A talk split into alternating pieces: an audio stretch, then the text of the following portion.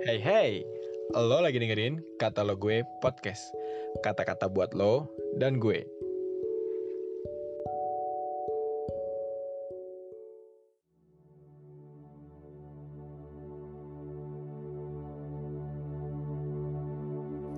Shalom, Renungan tanggal 2 Februari 2024 berjudul Memiliki Perkataan dan Hikmat Kristus. Renungan ini diambil dari Kolose 3 ayat 14 sampai dengan 17. Dan di atas semuanya itu, kenakanlah kasih sebagai pengikat yang mempersatukan dan menyempurnakan. Hendaklah damai sejahtera Kristus memerintah dalam hatimu. Karena untuk itulah kamu telah dipanggil menjadi satu tubuh dan bersyukurlah. Hendaklah perkataan Kristus diam dengan segala kekayaannya di antara kamu, sehingga kamu dengan segala hikmat mengajar dan menegur seorang akan yang lain, dan sambil menyanyikan mazmur dan puji-pujian dan nyanyian rohani, kamu mengucap syukur kepada Allah di dalam hatimu.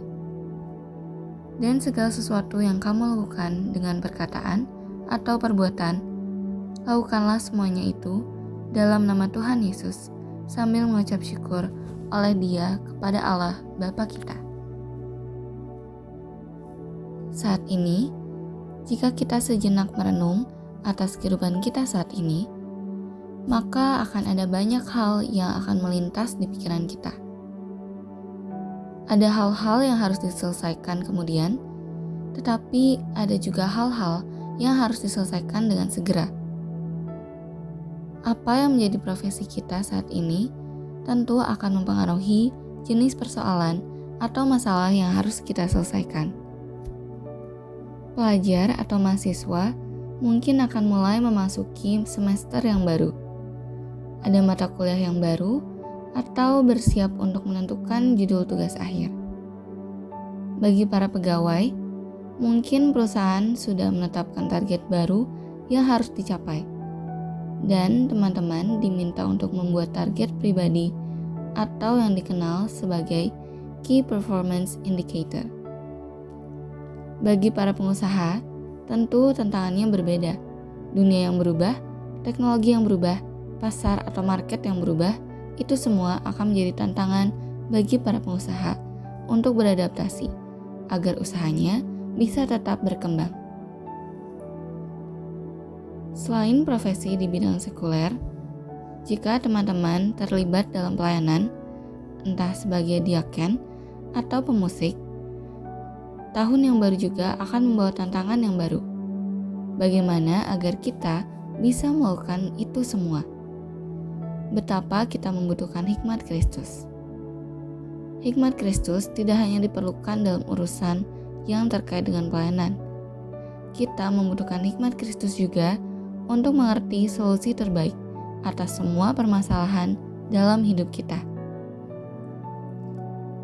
Hikmat diperlukan khususnya untuk mencari tahu jawaban atau solusi atas masalah-masalah yang kompleks atau rumit. Masalah dalam dunia kerja, dalam pergaulan sosial, rumah tangga, hingga dalam pelayanan. Hikmat adalah kemampuan atau kesanggupan berpikir dan bertindak dengan memanfaatkan pengetahuan, pengalaman, pemahaman, akal sehat, dan juga wawasan. Hikmat adalah akumulasi pengetahuan, termasuk pengetahuan atas nilai-nilai firman Tuhan, dan juga pencerahan, termasuk pencerahan dari Roh Kudus yang kita miliki. Misalnya, di kampus kita sudah belajar tentang manajemen sumber daya manusia tetapi, di tempat kerja, dengan menghadapi seribu satu macam perilaku rekan sekerja, anak buah, atau atasan, maka dibutuhkan hikmat agar konflik tidak terjadi, atau agar proposal atau usulan kita bisa disetujui atasan.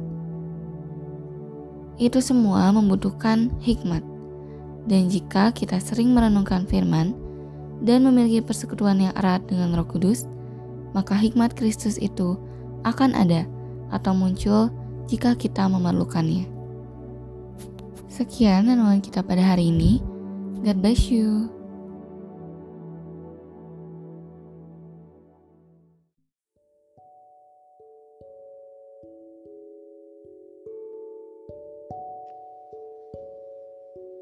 Terima kasih ya udah dengerin podcast ini.